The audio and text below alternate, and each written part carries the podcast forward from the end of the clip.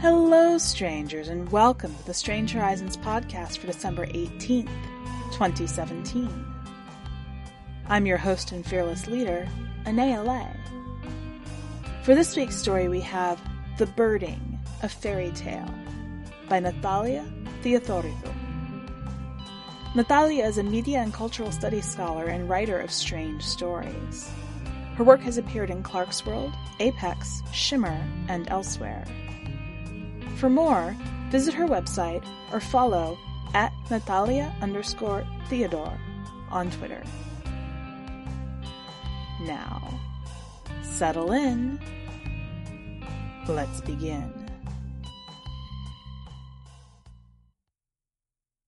The Birding, a Fairy Tale by Natalia Theodoridou.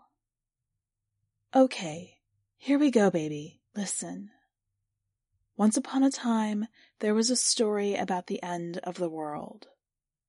No, let's try this again. This is a fairy tale about how the world ended. No, that's not it either. I'm sorry, my baby girl, I'm no good at this. And anyway, the world didn't end. It just changed. The highway leading into the city from the west is jammed full of abandoned cars. Maneuvering the cumbersome Hyundai around them has been difficult for some time, but now Maria has to leave the car to shut doors and move other cars out of the way every 20 meters. She's finally forced to stop. The lines of cars stretch as far as she can see, baking under the unforgiving northern Greek sun, hazard lights flashing. Some of the engines are still on, purring softly or gasping on fumes. There are no humans in sight. She wonders where all these people were trying to go, why they needed to get to the city. Were they looking for their families, trying to get back to their homes like herself? Did they think they would be safer there? A flock of birds passes overhead, casting their brief shadows on the highway. She doesn't look up fast enough to see what kind they were. An unkindness of ravens, perhaps. A dissimulation of birds. Don't think of him among them, she tells herself. Don't. Don't. She switches off the engine, puts a hand on her swollen belly, and rests her forehead on the steering wheel for a moment. She breathes in then out, listening to the bird sounds outside, the flapping, the chirping, the song ever present, invasive. Snap out of it, she says loudly. She regrets it immediately and caresses her small bump. Sorry, baby, she says. It's okay. We're okay. Then she adds, We'll find him, baby. We will. She turns to her dad. He's sitting in the back, staring vacantly ahead, looking at nothing. His skin is flaking, his lungs whistle every time he draws a breath. I'm going out, Daddy, she says. I need to find us a place to stay, something to eat and drink. I'll be back soon, okay? The old man turns his head, a slow, tired movement. For a moment she thinks he'll actually look at her, but he doesn't. He stares at something past her, beyond her. He lifts an arm and scratches absently at the soft white down growing on his neck. She takes one last look at him and then faces the windshield again. Still no people out there, just the birds and the heat trembling on the asphalt. She opens the glove compartment and pulls out a fresh surgical mask to replace the one she's wearing before heading out just in case. Outside, the world is loud with the chatter of birds perched on trees and on the electric wires overhead. She looks around, trying to orientate herself. She checks her phone for signal, even though that gave out a while ago, early on the way back from the capital. The government killed telecommunications when the riots got out of hand, just before the power grid failed. And when the riots finally died down, there was no one left to bring it all back up. She glances at the picture of Simos on the screen before putting the phone away. How quickly it all falls apart, she thinks as she gazes at the glistening highway in the distance. How quickly our phones and computers and cars go silent the moment we look away. Maria spots the half-finished National Highway bridge they've been constructing for years. The city has been expanding rapidly, and the bridge was supposed to help with the terrible traffic jam that always threatened those trying to enter. She's still a long way from the city center, from home, but one of the sprawling westernmost districts is visible in the distance, beyond the bridge. An hour's walk, maybe, if her body cooperates. She hoists her rucksack onto her shoulders and gives her belly a brief rub. Here we go, baby, she says, pushing down the white hot panic alarm rising in her chest, going, This is not safe. This is not safe. And she's done every minute since it all started as she's done every minute since it all started. Here we go.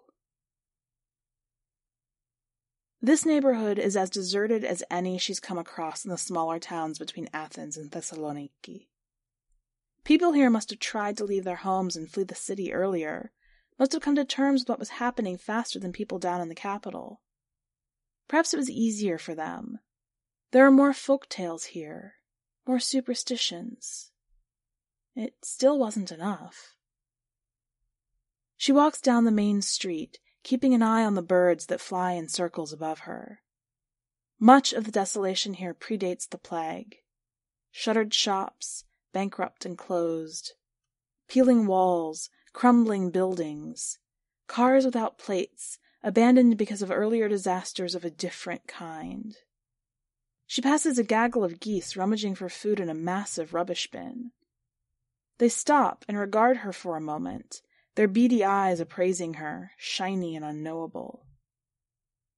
A familiar thud accompanied by the flutter of wings breaks their mutual concentration. The geese go back to their scavenging.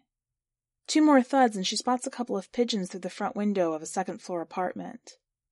They bang against the glass, then flutter away, then throw themselves against the glass again, frantic, desperate.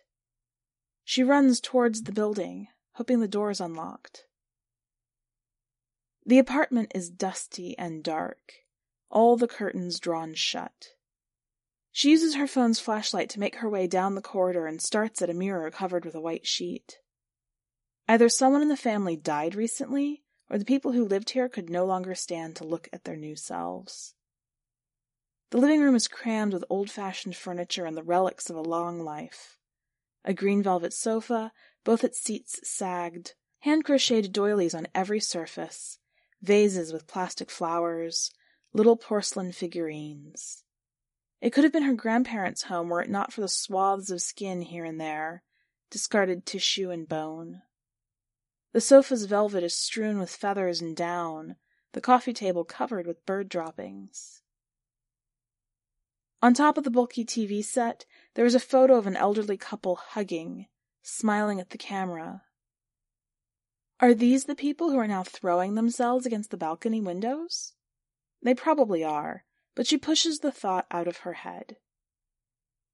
The birds settle on the wooden curtain rail as soon as they spot her. She wonders if they know why she's there. Maria puts her hand on her surgical mask and presses it against her nose and mouth before approaching the birds. This is not safe, the alarm goes. This is not safe. She opens the balcony window and steps back. The birds fly off the curtain rail and circle around the living room. One, two, three times, side by side, before darting out. Was that a goodbye? She follows them onto the balcony, watches them fly away. The sun is coming down. Soon it will be time for her to go back, even if she finds nothing of use. She leans against the railing and scans the neighborhood for supermarkets or convenience stores. Most of them have been broken into and ransacked, but she can usually find what she needs. There wasn't enough time for people to take everything. Clean bottled water is the thing she needs most. Everyone went for that first because a lot of people feared that fresh water was to blame for the infection, for how quickly it spread. Others thought it was a curse, or the final punishment for some sin passed down from one generation to the next, to the next. Who knows? A movement catches her eye. A hooded figure is watching her from the street two blocks away. Is that a gas mask? Her heart skips a beat and the baby gives her a strong kick, making her gasp. Hey! she shouts as soon as she catches her breath, but the figure has already turned the corner and disappeared without a word. She did spot a supermarket, though, a few blocks away. She takes care approaching. Supermarkets are always dangerous, even the ones that are mostly ransacked. People flock to them the way animals are drawn to fresh water. Hidden behind a truck in the parking lot, she watches the building for a few minutes. She has that prickly feeling at the back of her neck, like she's being watched. But there is no sign of humans, either healthy or infected, coming in or out of the building. The inside is dark. There could be someone hiding inside, but there's no way of knowing for sure. She'll have to take her chances. She grabs a trolley and heads in. There are signs of struggle by the entrance. Blood on the floor, a woman's handbag, its strap cut and the contents spilled out. No sign of the woman. Did the plague do this to us, she wonders, or have we always been like this? She pushes her trolley past the blood, looking for anything of use left on the shelves. Water, first of all canned food, candles, batteries, anything at all. Her trolley half filled, she stashes what she found in the old couple's apartment and goes back to the car. She takes the trolley with her. Her dad is right where she left him, still staring blankly into the dimming light. She opens the door to the back seat and slips in. Hey, Daddy, she says. She takes a cereal bar out of her pocket and offers it to him. Want something to eat? The old man blinks slowly, but he doesn't turn to look at her. Something in his eyes catches Maria's attention, and she switches on the roof light to take a closer look. She slides next to her father, her face so close to his that she can smell him, the musty, familiar scent of him mixed with something new, something dusty and animal. She focuses on his left eye. The thing that looked off to her before is clear now. His irises are larger. A new inky hue is overtaking the old green like an oil slick spreading through a lake. She's seen it before, and of course the dark eyes on faces barely human anymore, but she hasn't watched the transformation happen so closely, so painstakingly never witnessed each stage in all its absurd detail. Are you in there, Dad? she asks. Do you remember me? Do you remember anything? She waits, despite her certainty that he's not going to answer. Do you remember Mom? She pauses. Or just your birds? Another pause. Are you happy now, Daddy? she asks softly. Happier than before? Her father draws in a breath and then lets out a long, whistling sigh. Maria moves back and gets out of the car slowly. The snack bar is still in her hand. She unwraps it and eats it, choosing to trust the promise of nutrients on the pack. Then she moves the supermarket trolley to the other side of the car and opens the door. Can you come out, Dad, please?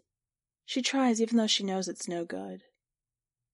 When he doesn't respond, she wraps her arms around his torso and pulls him out. She gasps at his lightness. It's as if his body has lost all its density, his bones hollowing out. Lifting him takes so little effort it numbs her. This shouldn't be so easy, she thinks. It shouldn't be this easy. She stands there for a moment, with her father in her arms, light as a bird, foreign as a bird. Then she puts him in the trolley and heads back to the apartment. By the time they get there, his skin is coming off in long strips, revealing goose flesh underneath, covered in the softest down. The sky is dark. She parks the trolley by the main entrance and carries her dad up the stairs. She clears the sofa and places him on the soft cushion gently, afraid she might break his bones with even the slightest pressure. For herself, she chooses a smaller room in the back. It has a single bed covered with a handmade quilt. There is a photo of a young boy smiling at the camera against a bucolic painted backdrop. A school photo, probably, of a child long grown. She remembers those photos. Both her parents had the same from when they were growing up. She uses the flashlight to study the boy's face. A wide forehead, a long, thin nose. Are you a bird now? she wants to ask. What kind of bird might you be? How kind a bird? So this is how the story goes, baby. Once upon a time there was a young queen. She was a kind queen who had gone away to visit a magician on the other side of her queendom because she was with child and she wanted the magician's help to make sure her child would be born healthy, unburdened by parental sins. In the end, it didn't matter. Because while she was away, a plague fell upon her land a magical plague that turned almost all of her subjects into birds. And the queen didn't know what to do. She traveled back to her castle looking for her husband, who had stayed behind. They hadn't spoken since the plague started. The queen also had her father, the old king, with her, because they had traveled to visit the magician together. And she kept him in a supermarket trolley because he was sick and she didn't know where else to put him. I'm sorry, baby. I'm shit at making up fairy tales. We'll try again some other night, okay? In the morning, there is no white left in her father's eyes, and his nose has grown long and hard, like the top of a beak. She approaches him carefully because she's seen people become aggressive at this stage. Getting yourself scratched or bitten is a sure way to get infected, but her father shows no intention of doing her harm. He lets himself be lifted off the sofa and carried down the stairs, his thin, feathery arms wrapped loosely around his daughter's neck. She loads them into the trolley, together with their provisions of water, batteries, flashlights, and dry food, and heads toward the city center. The streets are more crowded with cars in both directions the closer she gets to the center. Marks of destruction are more prominent, too.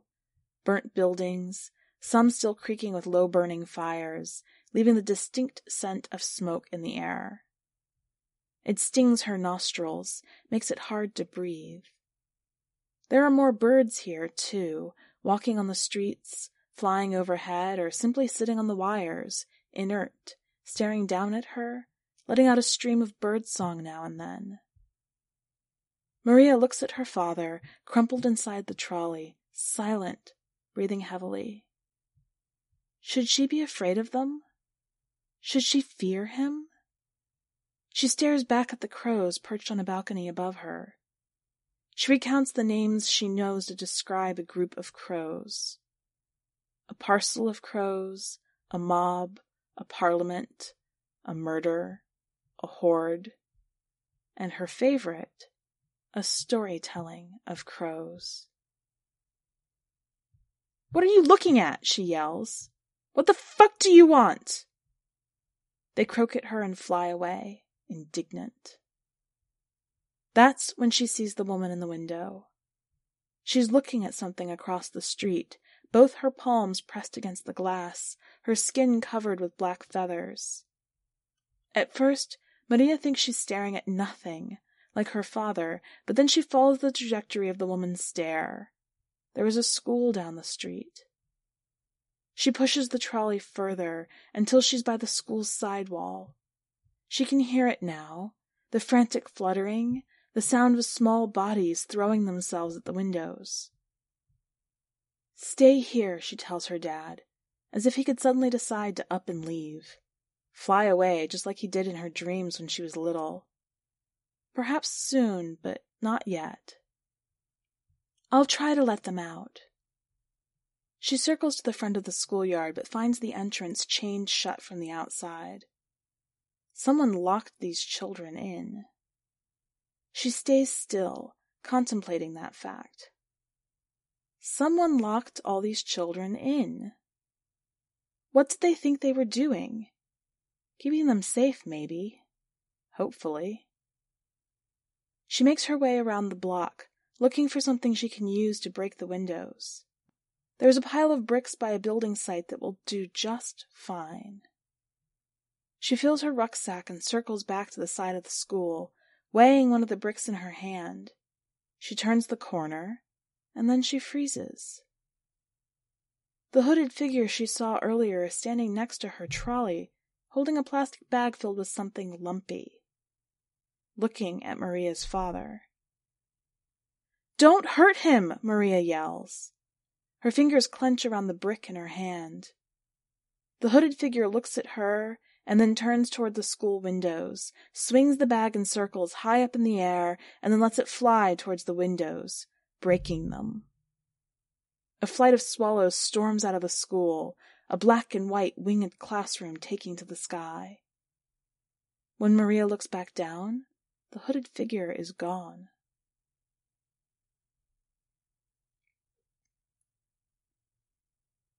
She walks until her feet swell and she cannot push the trolley any further. An empty garage is just fine for the night since the weather is still mild. She thinks of all the newly turned birds, especially the small ones, the robins and the wrens. How many of them will survive the coming winter? She pushes her father's trolley next to the back wall and makes a nest of cardboard boxes for herself. While drifting into sleep, she listens to her father's breath growing less and less familiar. She dreams of Simos. He's standing at the edge of a vast lake, its waters calm and green. He has his back turned to her, his arms open as if he's about to take flight. Simos? she asks, her heart aching in her chest. He doesn't turn around. Instead, he looks up and so does she. A lamentation of swans soars above them, heading west towards the setting sun. Are you joining them? she asks him, her tall white swan of a husband. Instead of answering her, he lets out a long, bleating cry and bends his knees, curls his arms. She wakes up before he takes off. The sound of someone rummaging through her rucksack draws her out of sleep. Maria springs out of her nest as quickly as her belly allows and turns on her phone's flashlight. The hooded figure is crouched over her rucksack. She's a girl. She turns to look at Maria, holding her sonogram in one gloved hand, the other raised to shield her eyes from the light. Is this yours? the girl asks. Her voice is muffled behind her gas mask, but she sounds young. Her frame is slender. She can't be more than eighteen. Maria lowers her phone so she doesn't blind the girl. Yes, she says. How far along are you? Maria's hand flies to her belly, meant to protect. She could scream at this girl, chase her off, punish her for trying to steal from her. She doesn't. Twenty-three weeks, she says, then corrects herself. Twenty-four now. I'm Elena, says the girl. El. Maria takes a step closer, hesitates for a moment, but then she squeezes El's hand. Maria, she says. The most common name there is. El lets out a short, anxious laugh. Are you hungry? Maria asks, motioning towards the cardboard boxes. I can spare some drink and food, if that's what you were looking for. El nods again, but says nothing. She walks over to Maria's nest and sits cross-legged on the cardboard. Maria takes two candy bars and two energy drinks out of the trolley and sets them in front of Elle. Neither of them speaks for a while. Elle lifts her gas mask just enough to sip her drink or smuggle small pieces of food into her mouth. She is studying Maria's father. He looks smaller and smaller with every hour that passes, bits of his old self discarded, making way for the new. What happened to him? Elle asks. He got scratched a few days ago. We were in Athens together, visiting a specialist for the baby when the worst of the riots happened. Why do you keep him around? He's my dad. The Birdman turns his head slowly, as if to look at them. His neck is now covered with white feathers, his nose and chin merged into a long, dark orange beak. I think he's turning into a white stork. It was his favorite bird. He will need to migrate for the winter, she wants to say. Cross the Strait of Gibraltar into the west, or else the Levant in the east, on his way to warmer climates. She doesn't say anything. Do you think he understands what we're saying? Maria takes a moment, sipping her drink. I don't know, she says after a while.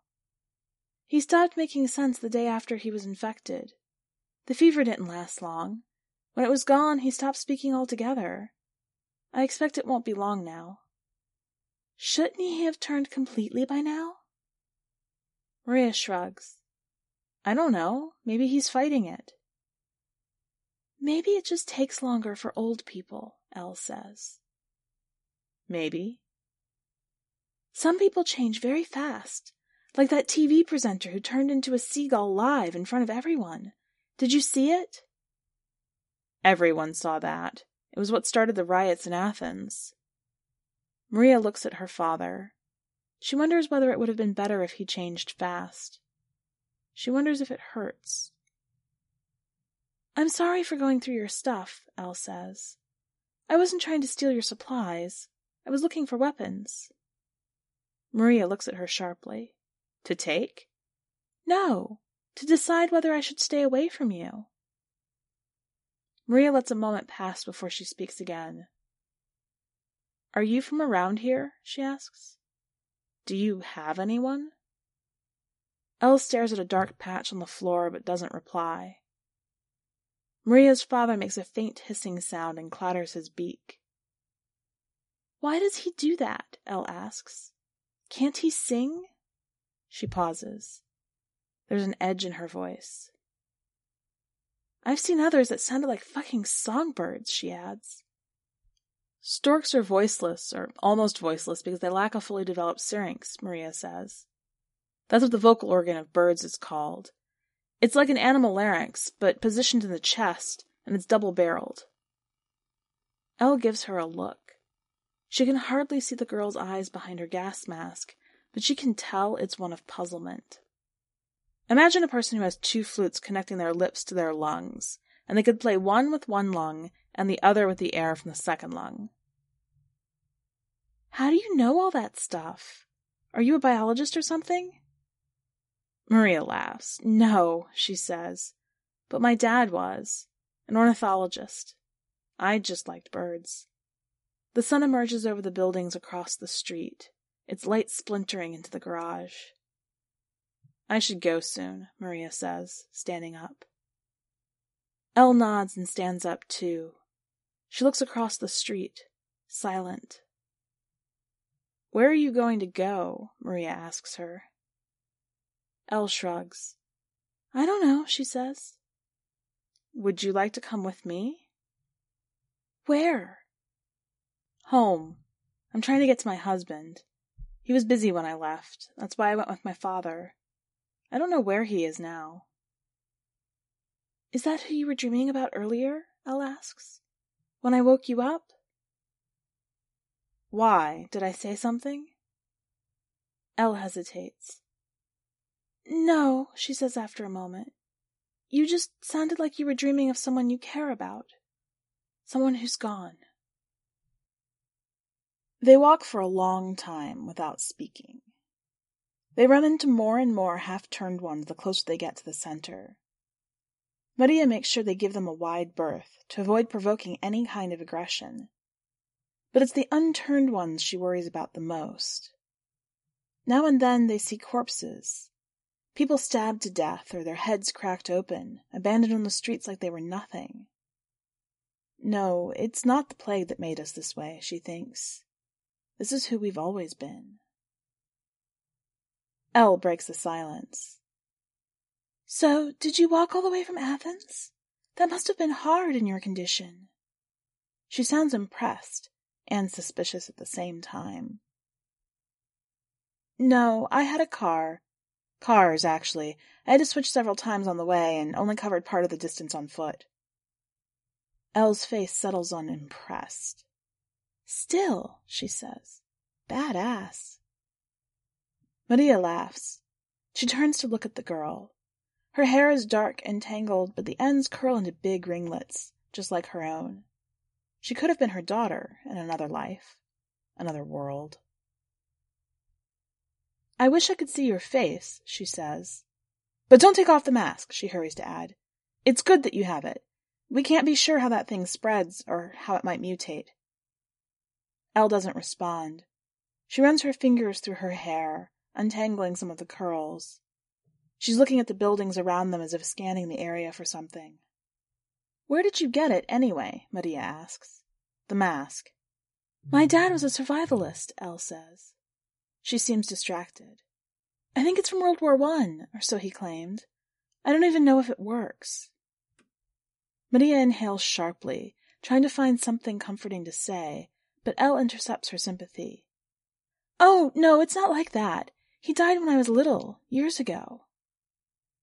I see, Maria says. And your mom? El suddenly stops walking. She looks at an alley to her left and says, very quietly, She wasn't around. I grew up with my uncle, left when I was fifteen. Maria stops pushing the trolley and looks in the same direction. What's wrong? she whispers. We're actually very close to where my uncle lived, El says. She raises her arm and points at the alley. It's two streets down that way.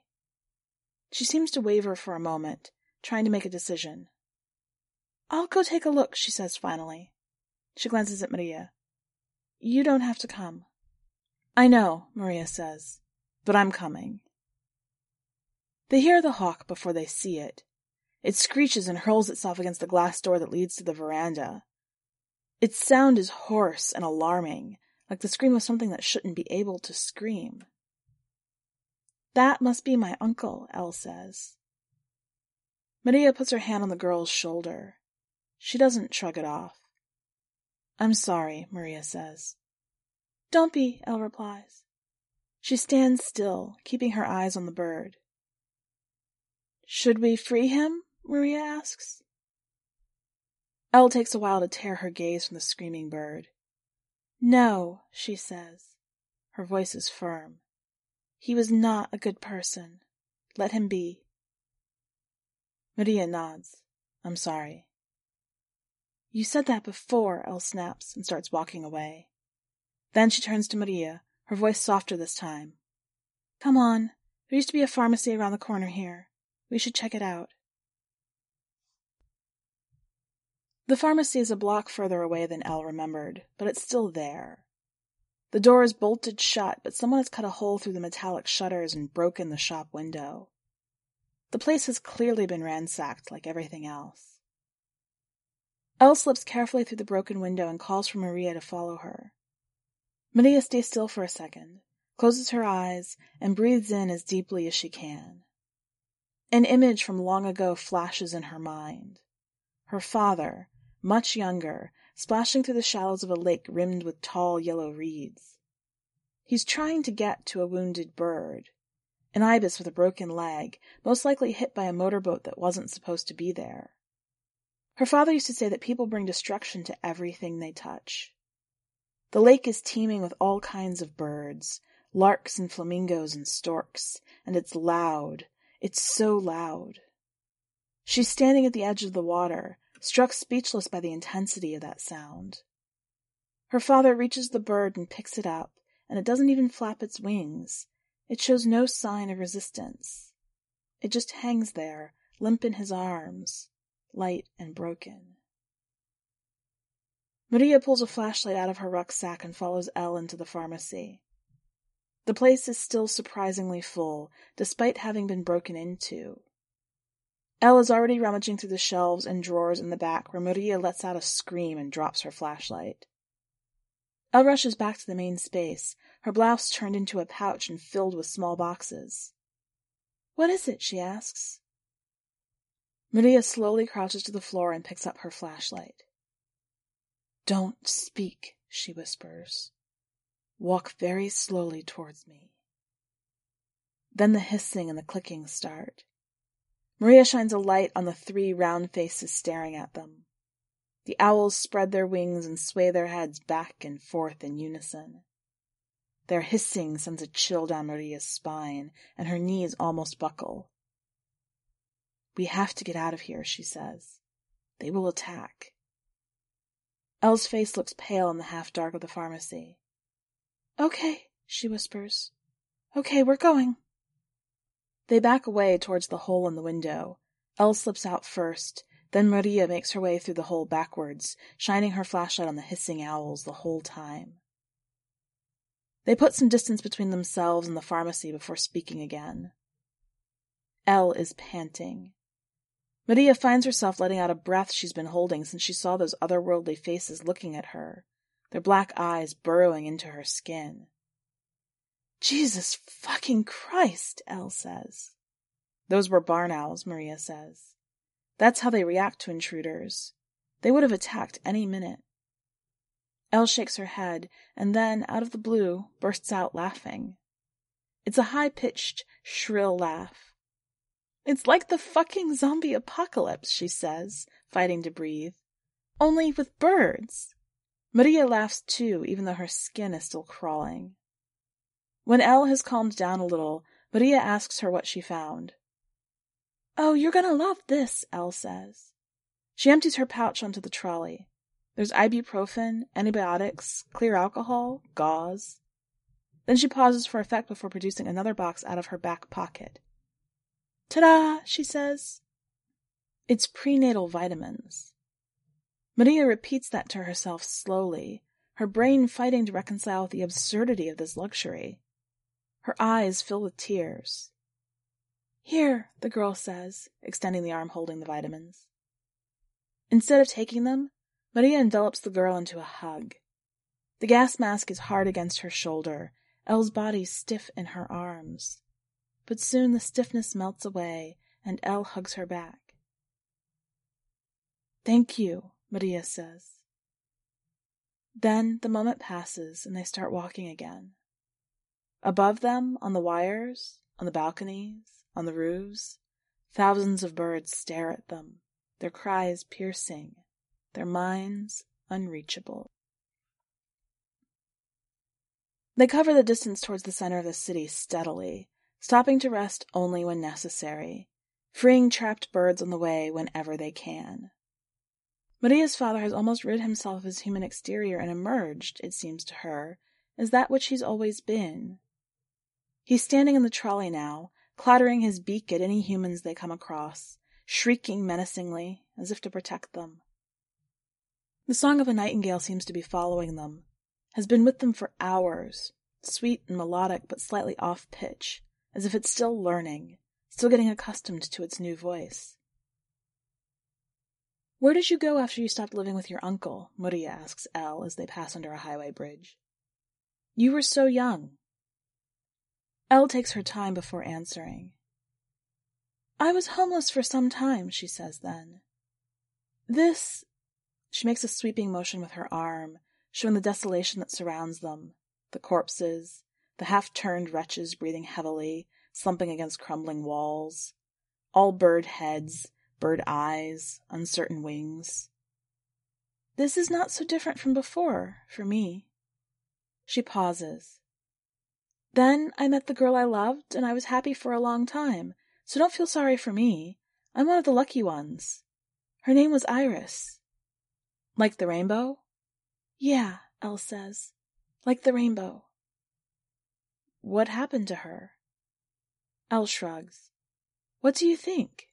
She faces Maria, her eyes behind her gas mask, as inscrutable as that of birds. She turned early on into a tiny thing. A lark, I think. That's a songbird, Maria says softly. Yeah, El replies. I know. Maria stays silent. El walks ahead, quickening her pace as if trying to run away. She doesn't, though. Eventually she stops and turns around, facing Maria again.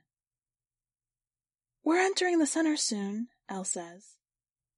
I know. Are we close to your house? Yes. El looks away. A murmuration of starlings passes overhead. Do you miss him, your husband? she asks. Maria thumbs her phone, dead in her pocket. My bones ache from how much I miss him, she wants to say. She nods. I miss Iris too, El says. Maria looks up at the birds, their flight like a living cloud blotting out the sun. I know, she says. Not too long to go now. Here in the city center, entire blocks of buildings are completely burnt down. The whole place reeks of burnt tires and smoke. Maria's calves ache from walking, even though El has taken over pushing the trolley. She maneuvers it around upturned bins and abandoned cars. There is an open truck loaded with supplies. Gallons of water and whole stacks of cans just left there, like an unfinished thought. A dog passes in front of them, holding a limp heron in its mouth. Maria shivers. Her head feels light, her face hot, as if tiny stingers are threading themselves through her skin. She stops, leans against the husk of a car. Her breathing is shallow and quick, her vision blurred. Hey, El says, coming to stand next to her. Hey, what is it? Maria pushes her hand against her chest, trying to keep something from spilling out of her, once and for all. Her throat feels tight, and yet she manages to speak. What if he's not there? she says. What if the house is burnt down? What if he's. Her voice breaks. The girl pulls her into a hug with one quick, sure movement. It's okay, she says. You're okay. I'm here with you. Maria lets herself be held until her breathing slows again, her vision clears. The nightingale sings. The building is still standing, the front door intact. El tries to open it. It's locked, she says. Someone defended this place. She smiles, making Maria's heart flutter with something hot and terrifying like hope. Maria fishes her keys out of her rucksack and unlocks the door. They push the trolley past the entrance and make their way up to Maria's apartment on the third floor. Everything is as she left it. The curtains are open, the place clean and tidy. It smells the same as always, feels the same as always. But Simos is not there. He's left a note on the fridge like they used to, as if this were any other time, as if this were just another sweet little note to brighten the other's day, saying, Good morning, my bird. Yes, they used to call each other that, of all things. They did. Or, Remember to take out the trash, followed by a scribbled lopsided heart. But this note says, Maria, my darling, my life, I'm catching the first train to Athens. I'm coming to find you. If you come home before I do, know this. I love you forever and always. Simos. It's dated ten days ago, back when the news and the plague burnt through the country like wildfire, when things fell apart far more quickly than anyone could imagine. A lot may have happened in ten days. A lot has. Maria rests her head against the fridge door. She had thought about the possibility of not finding Simos, of never finding him. She had thought it would make her wail and cry, but now all she can feel is empty, drained of all that has carried her all the way from Athens back home. El finds her like that and puts an arm around her shoulders. He's not here, Maria says. She hands her the note. El nods. Come on, she says. You need to rest. Maria refuses to lie in their bed. Instead, she collapses on the sofa and falls into a deep sleep that feels like nothing. When she wakes, it's dark. El is nowhere in sight. El, she cries out, something frantic rising in her chest. Next door, the girl calls back. She finds her at her neighbor's apartment, petting their cat. It used to be a majestic, fluffy thing, its pelvic bones now sticking out. The cat purrs, rubbing against El's calf. I think she ate her owners, El says, pointing at a small pile of feathers and bones a few meters away. That was Mr. and Mrs. Anastasio, Maria says, crouching to pet the cat herself. Should we let her out? Maria nods. She finds the cat food in the kitchen, fills a small tub with fresh water. Let's go back, she says. We'll come back to look for things we can use in the morning. Let her out then. Back in Maria's apartment, they light the fireplace and boil water to bathe. They find clean clothes for both of them to change into. Then, Maria makes some tea and a simple meal of boiled potatoes. It's the first warm food either of them has had in days. They eat in silence, watching the flames. Were you close with your dad? El asks when the fire has almost died down. Maria rubs her eyes. We were working on it, she says. We were not close when I was growing up. He spent way more time with his birds than he did with us.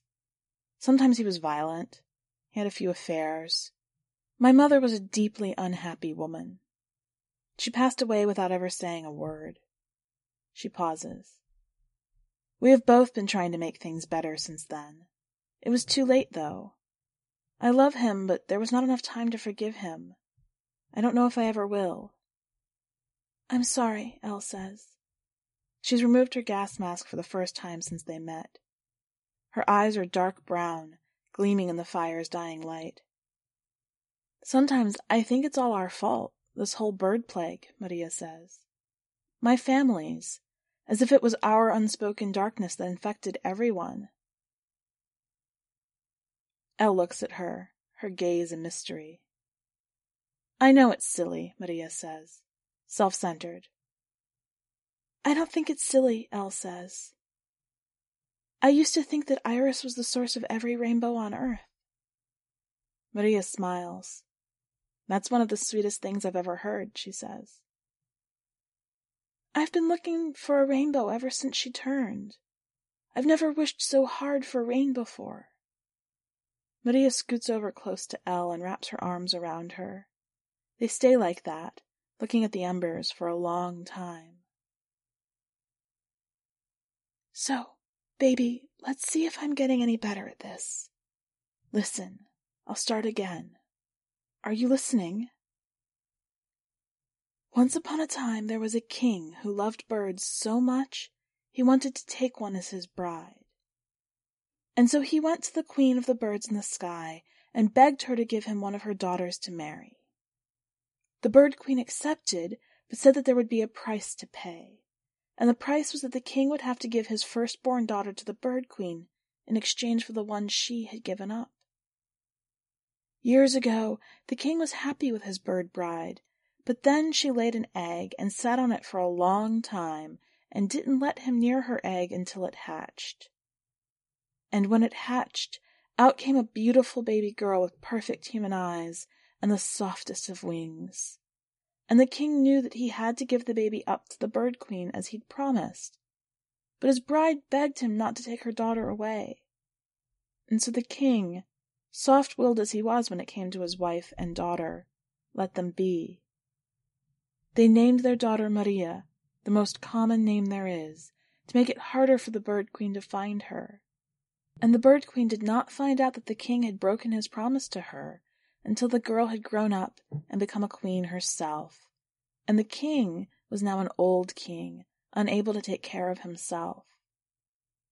Then the bird queen grew so furious that she cursed the whole kingdom, for she had been cheated out of a daughter, and if she couldn't have her promised daughter back, she would have them all. And this, baby, is why there are so many birds in this world. In the morning, they drink instant coffee and have breakfast and vitamins and change into fresh clothes, simply because they can. Now what?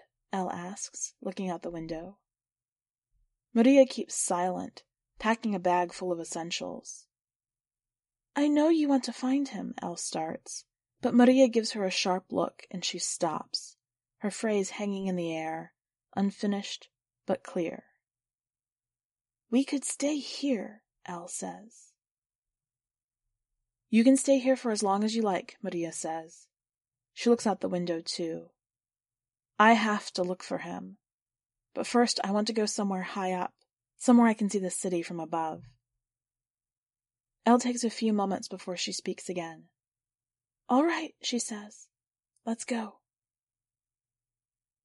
They make their way up to the old castles, the Byzantine walls that used to mark the outer edge of the city, long ago. Maria's father is now entirely a white stork.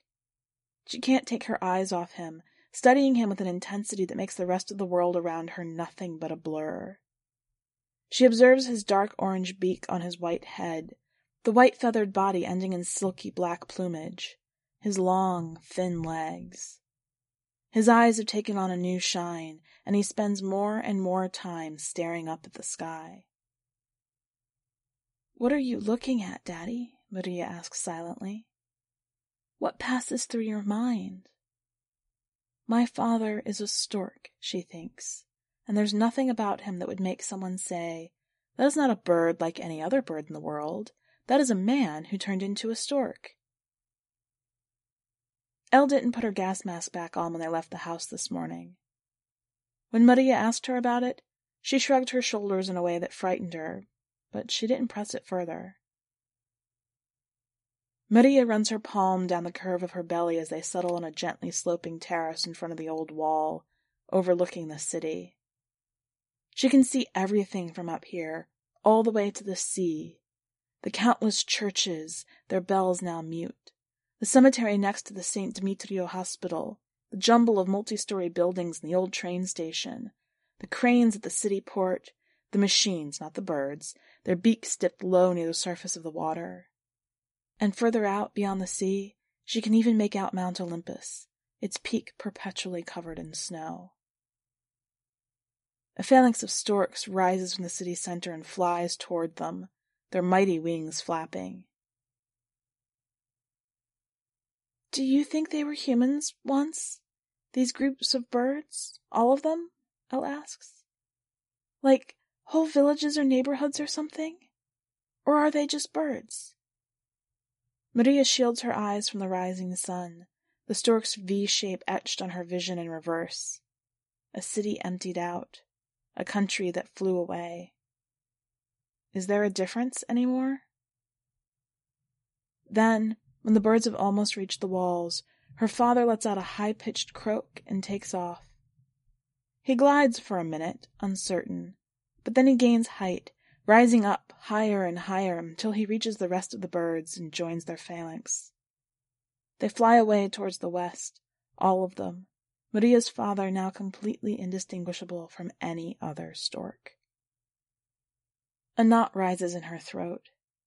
She covers her face with her palms and breathes. Are you okay? El asks. Maria is about to answer that no, she's not, when someone lunges at her from behind, knocking her down. She catches a glimpse of the man's black eyes before her chin hits the ground. He turns her around and presses her against the dirt, trying to rip her rucksack off her back.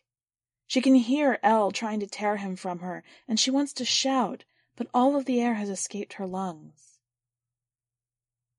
Then there's a thud, and the man rolls away from her body. He staggers for a moment, holding the side of his head with a feathered arm. El is holding a large, bloodied rock. She lets it drop to the ground when the man turns around and runs away. El rushes to Maria's side and helps her up. I'm okay, Maria says, rubbing her shoulder. No, El says. Her face is pale, her eyes rimmed with red. No, she says again. She grabs Maria's arm and twists it gently so she can see her elbow. He scratched you, she says. He scratched you. The fever comes to her like a wave, warming and soft, almost comforting. It envelops her body, every inch of it, burning away her fear, silencing her alarm. And so she welcomes it. It shows her visions that remind her of herself when she was young, of her few trips with her father when he took her with him to work. The singing reeds, the mother ducks, the overcast skies, the lovely mud teeming with tadpoles and tiny, shiny life. It speaks to her, too. It speaks the language of rustling leaves, of raining clouds, and of waves crested with foam. El is by her side the whole time. Leave, Maria begs her. Leave, leave. But she doesn't. Then, the skin on her belly feels like it is being stung from the inside, and there is a terrible certainty of something leaving her body that can never come back. There is a warmth between her legs. She sits up, leans against the castle wall, and looks down, reaching with her hand at her crotch. She finds tiny feathers and blood. Behind her eyelids, Simos is taking flight. When the fever starts to wane, Maria holds up her hands in front of her, expects to find them covered in feathers, but her fingers are still as she knows them, her skin, her wrist, her wedding ring. My hands are trembling, she says. El takes them in hers, holds them, steadies them. It's okay, she says. What are you going to do? Maria asks. El's dark eyes are moist, overcast. You smell like a cloud, Maria wants to say. I don't know, El says. I might go back to your place, if that's okay. Stay for a while. See if the cat comes back. Maria smiles. Okay, she says. Okay. Her skin feels soft, her bones light. She's sinking into something old and without a name. El snaps her fingers, trying to get her attention. Hey, she says. That fairy tale you've been telling me every night since we met. How does it end? I don't know. The air. The air. Come on, El says. Make it up. Her head is swimming in air, her gaze long, the horizon close, so close. I can't, she says. Please, El begs. I want to hear it. I can't, Maria whispers. Try? For me? Okay, Maria says. Make it a happy one, El says. Her eyes are full of rain. Okay, I'll try.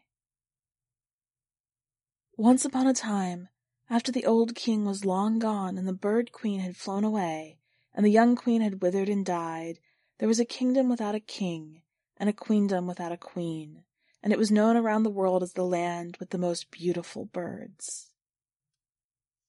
A sharp pain in her lung. A long whistle. There were very few people living in this land, but there was a girl, a strong girl who lived by a lake and liked to watch the larks fly off every morning and come back every night. And she was happy because she got to watch this exaltation of larks every day. And when they weren't flying, the larks sang the wisest of songs. And so one day, the girl fell in love with a lark.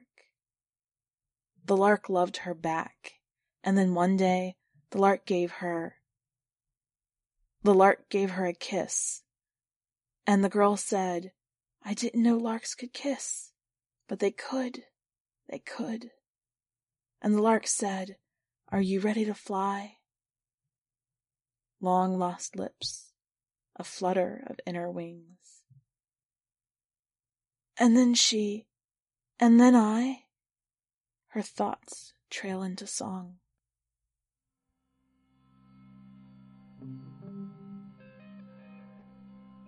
Welcome back. I really love how not only do we not get an explanation for what causes the bird plague, but we don't care by the end of the story. What matters isn't the source of the world surrounding them, but how they deal with it and the stories they tell about it and the relationships they're building. I also love some of the sassy details in this story, like the father who turns into a stork. It's a delightful twist on the usual relationships between storks and parentage. What caught your attention about this story? Go to the website and leave a comment either on the story itself or on the podcast and let us know. While you're there, make sure to check out the rest of this week's content. One last note before you go Strange Horizons is an entirely volunteer organization supported by donations from our fans and community. If you would like to support us, check out the donate link on the website. That's all for this week. Until next time, stay strange.